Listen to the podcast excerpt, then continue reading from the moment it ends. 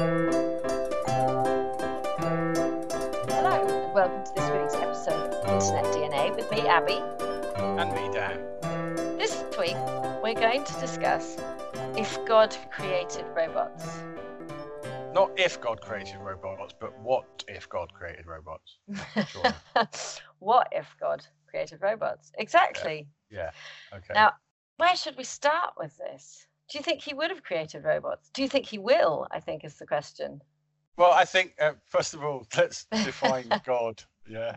So if you subscribe to the view that we are effectively a simulation running inside a massive quantum computer, so if you imagine that's the truth, which philosophically is, is something that you could hold as a view, then God becomes whatever the computer is that's running the simulation, and I think it, it becomes Or whoever or whatever that created the computer, Computer, that runs yeah, the simulation. Exactly. Then I think that they won't create them because it's a simulation. What you're trying to do is work something out rather than play Lego. But in effect, by starting the simulation, you will eventually create robots, certainly in this version of the simulation, because we're already creating them. Or you could look at it like this: if God created humans, which is another debatable point. I think there's a, If some sentient a lot of being, high-powered people that believe this. Anyway, if God created humans yeah, and humans are creating robots, would we therefore become the gods of the robots? yeah, or we could turn that round and say, if man created God, as a way of explaining the universe, does that necessarily mean because man also invents robots that God kind of invents robots? I don't think God is inventing robots. If- however you no, want, but if he did, how would he create them? he's ineffable, isn't he? So it would be difficult to know. But you could argue that we are. Playing God.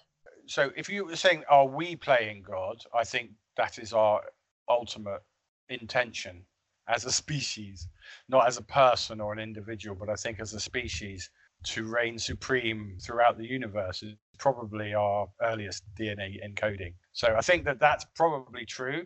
And I think we will develop robots, and we are developing robots, not so much the sort of Danger Will Robinson, but drones and, and all sorts of different machinery. We, one could argue a, a car is a robot in a certain, well, certainly now we're getting autonomous cars, that that is a form of robot, a transportation robot. I don't know why God would invent robots unless he was particularly interested in them. Okay, so let's bring in. So God breathed life into humans, and people talk about their Well, let's start with. God breathed life. Let's not go into humans. Let's just Okay, God breathed life, and people Right. talk about their soul or their spirit, which Yeah. often goes back to God when they're done, but, and maybe comes back again later as something else, maybe as a robot. And we also are beginning to realize that we can build our physical bodies and we can create electronic brains. yes. But what about this soul? What about this spirit? Where does Oh. that come from? And do you think that the robots will get it? And how will they get it?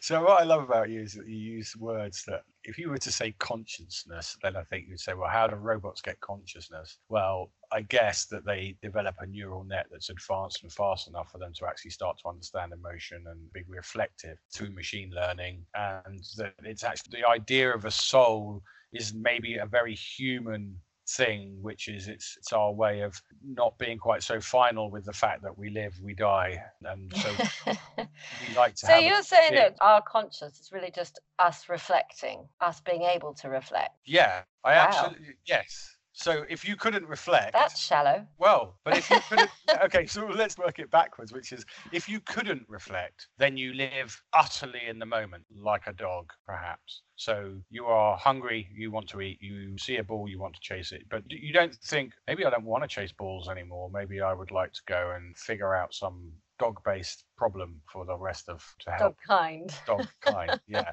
and but they don't think like that because they don't have a reflective mind so But they I are think- conscious. yeah they're conscious but do they have a soul Well, a exactly. It's a soul. It's not just consciousness. yeah but i don't think they're conscious but they're not conscious that they're conscious if you see what i mean they're not aware that they're aware that's a really important thing to understand about Uh, so that's where we come back to robots. It's about are they aware that they're aware? Yeah, so if you're going to contend that God breathed life into humans, which suggests that there's no evolution, he just makes them. Well, let's just suggest that. Let's just now, go yeah. that way. Then he has built robots. We are robots. Wow. We are electrical machines with a consciousness, which is what where you're trying to take me. biochemical machines. Yeah, we're just some form of, but yeah, but largely electrical. You know, all our synapses, all our nerves, everything is fired via electrical impulse. So that's generated by chemical reactions. We are electrical computers in one way or another. And all life is, not just humans. But we are lucky enough to have reflective mind and a consciousness that allows us to. I mean, and we're not alone on the planet with that. I think all primates have that ability. And I think we can also argue that, is it dolphins? They also have that kind of mind. Someone said the other day something like slugs or snails or something really random were actually very, very intelligent. And I can't remember what it was. It probably wasn't a slug. But there was something that was as intelligent as a dolphin and you would never have known. Which begs the question, how do you know? Let's imagine a slug had the mind of Stephen Hawking. How would you ever find that out from a slug? I mean, a slug could possibly be computing the probability of black holes in the universe, but how does it output any of that? Or how does it even understand? I don't think it's a slug. Well, I can't remember what I was listening to, but there was definitely something that was really intelligent. I mean, I think life is kind of a really interesting thing because it's a bit like the Big Bang, isn't it? Which is you, you can understand everything from the moment of life, but it's difficult to understand the transition from no life to life. The same with we can understand the Big Bang and everything that happened after it, but it's quite awkward to sort of understand what might have turned nothing into something. Mm. Yes. What was there before when it was nothing? Well, nothing. But how, I know. how It's okay. So what is nothing? yeah, how does nothing become something? Is quite a. I'm sure if you're a scientist, I'm or a- sure the slugs would know. Yeah, the slugs would definitely know. But otherwise, Maybe they were there happily. I hope not. It was very hot for a slug, I think, at the beginning. Well, But you know, why they shed all their know. clothes. Yeah, maybe slugs do know. But other than slugs, if you subscribe to the view that God is God of the gaps, I've actually been reading a lot of Norse mythology, and you realise how gods are used to explain things that are literally not knowable at that time. Why is the sun? Why do we have the moon? And they use stories to explain it. I think that's where science changes that dialogue, that it stops being about a nice story that covers up the fact we don't know anything into actually an idea of we should really find out about whether what we know is true. So well, let's get back to robots. We are robots. Yeah, that's Sorry. quite interesting. So let's take that on a different trajectory. I believe, if we're talking about belief and God, that in some cases religion, if you go quite far back, your life was supposedly mapped out for you because God had planned it and He gave you bad things and good things to teach you and take you to where you needed to do. So it's whether you believe in fate or not. Now, data is the new currency or it's the new Yeah. raw material and Yeah. using that data as machines get smarter to help us make decisions because the data and the machines that translate it will start to know us better than we know ourselves. Therefore, it makes sense that we could ask whatever device we have, wherever it is, whether it's inside our body or outside our body, what we should do when we come to a certain decision. Or not even ask it, just be beholden to it. Well, that's even more scary. That's very much like having your life mapped out for you. So if you're going to accept the point that we are already robots, which I'm not sure you fully accepted, but if you were going to accept that and that you're driven by prime directives, which are basically rules set by your organic self, usually based around survival and procreation and that sort of thing, that you would find, and, and one of the things I think people are finding in data is that you find that people are are not so different, that you're really very, very, very, very, very obvious. Like you might think you're a real hipster, but it's really it's really really obvious what you're you're, going to do yeah that you're not really a hipster that what you are is conforming to the programming that you've been set down with right from the Oh. beginning this is when people talk about marketing which is about if you can isolate the type of person that they are then you can send them all million of them the same message because effectively they all react in the same way to the same messaging and we've talked about this in politics and we've talked about this in marketing and we've talked about the this art in, of in persuasion. yeah. So, what if. I say, is technology going to start influencing our decision making? You're going to say it already does. And actually, our own programmed self influenced our decision making before that anyway, so it's nothing new. I'm saying it probably seems quite new to some people because I would suggest that most people think they make decisions of their own free will. And I might also suggest that most people find decisions really hard. So, on the one side, it's good that you get information to help you make that decision. And on the other side, it's bad because you're not making your own decision. Okay, so if you go from the standpoint you're not making your own decision, Yeah. you're not. So Oh, no, I'm going from the standpoint that I am making my own decisions. yeah, right. Well, wrong. But so I believe you make small decisions, like what brand of coffee do you want, or what kind of car do you like, or you, you make those kind of micro decisions. Absolutely, you have that free will, and I think it's important because that's what creates the variation. You know, if you, if you look at evolution, it's important that people mutate because that's actually how it works. It's these tiny little mutations, these tiny little decisions that we make that are slightly different that actually, when you aggregate them over time, they lead in a direction.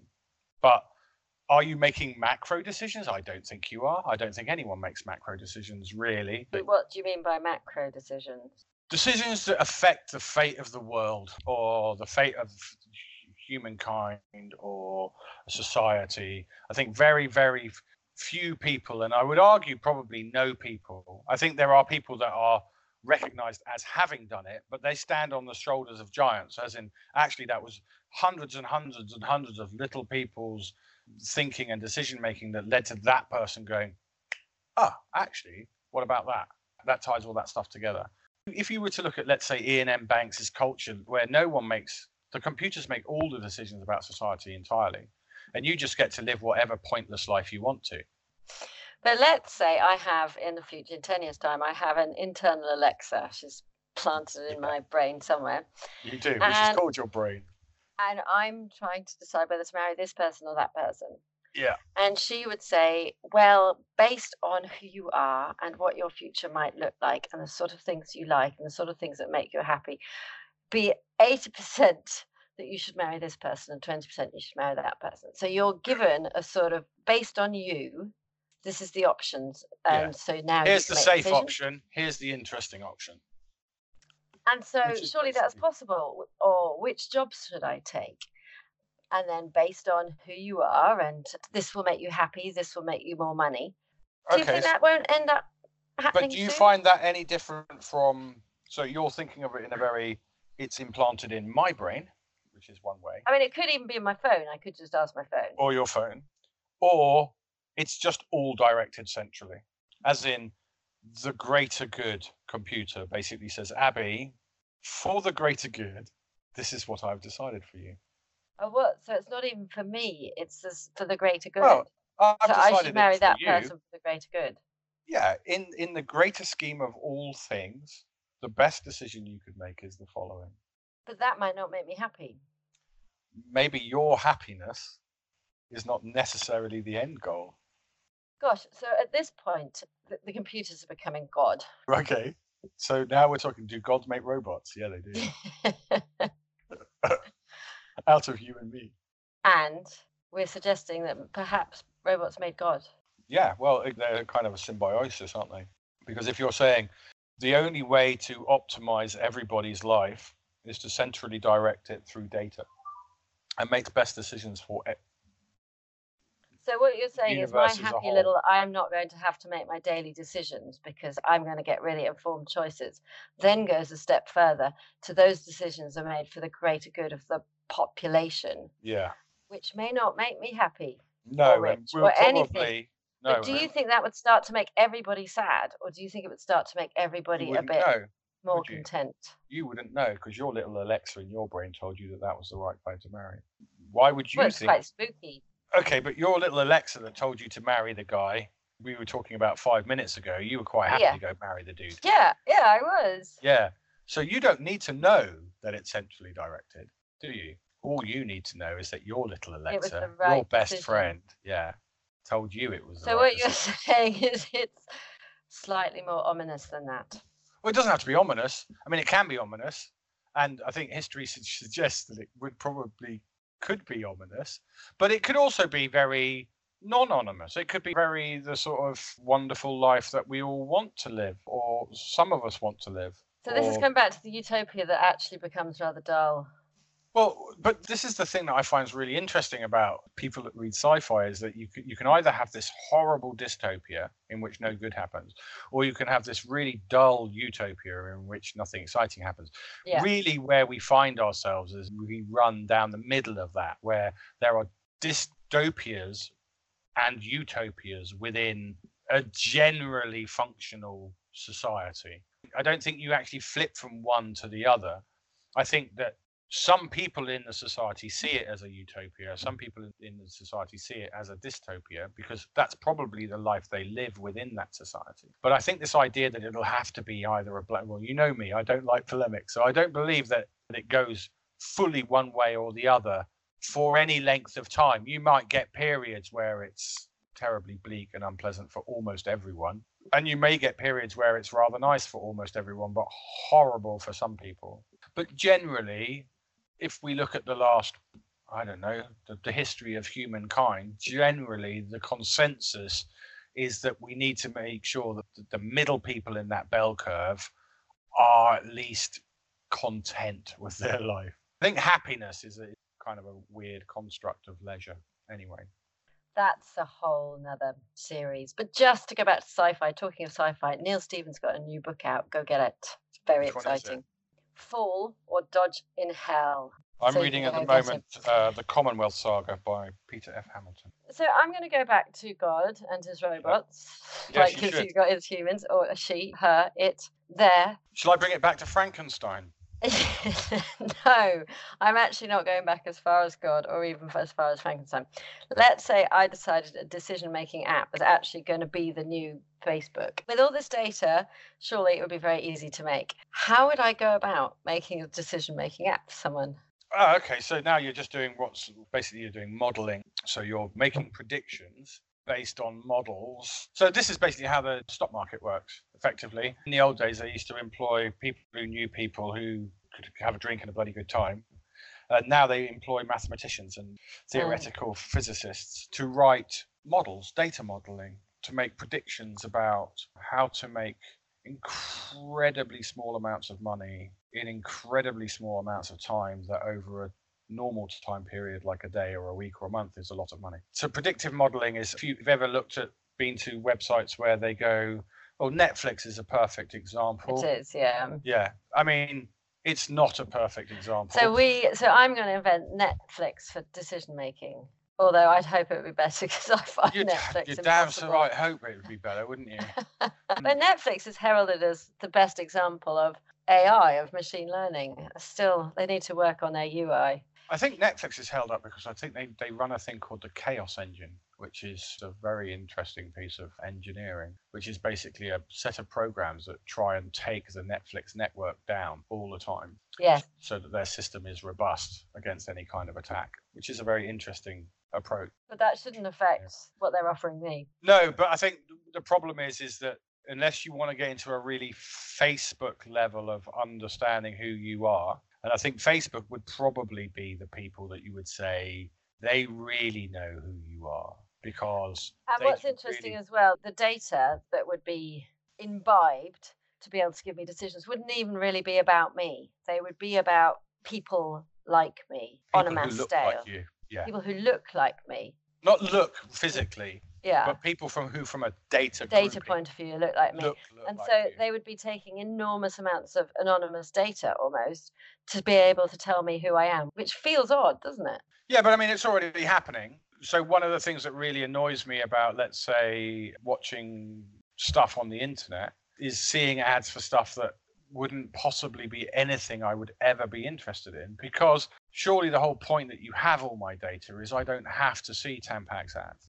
Well, I'm not saying you it's see the point. Tampax ads? I do. Well, I'm, I'm not saying I did necessarily, but do you know what I mean? Ads that are as incongruous to me as that. You know, why am I getting ads about that sort of thing when surely you know who I am? And this is the point where you get into really interesting stuff about data, which is you can have all the data, but how do you process that level of data in a Well, I think time? that's where the next explosion in technology is going to be. It's going to be the systems that can really process it and give you reports that anyone that's not a tech genius and this is the promise of quantum computing, which is this stuff that's really mathematically very, very difficult to do. With quantum computers, become a lot easier. Now, I'm not going to pretend to you for a second I understand why. What's a quantum computer? It just has an awful lot more of everything. Oh God! So it's to do with if you understand the idea of quantum, which is It's uh, running parallel lives. well, everything at a subatomic level is there and not there. And I mean, I'm not a quantum physicist, so I'm not going to give you the full story. But everything is it's both a wave and a point. So it's basically it lives somewhere on a probability curve where it would probably be, and, And, that's therefore going to help distill data Well, and spit well, it because out in computers are very yes, no. At the very basis Mm. of it, there are ones or zeros. What quantum's allowed to do is create probability fields throughout that point. They do it through entangling electrons. I don't understand any of it really. But one of the things that obviously will be a fallout of that is encryption, modern encryption, would become irrelevant because quantum computers could break modern encryption in a much, much shorter time frame. faster amount of time. Yeah. Wow. Well, hopefully there'll be a few cat GIFs thrown in there while it's at it. Yeah. there I mean, there are things that quantum Or maybe it can can't filter out the cat GIFs. Yeah, exactly. That would be the thing for me. Please give me a, a cat-free internet.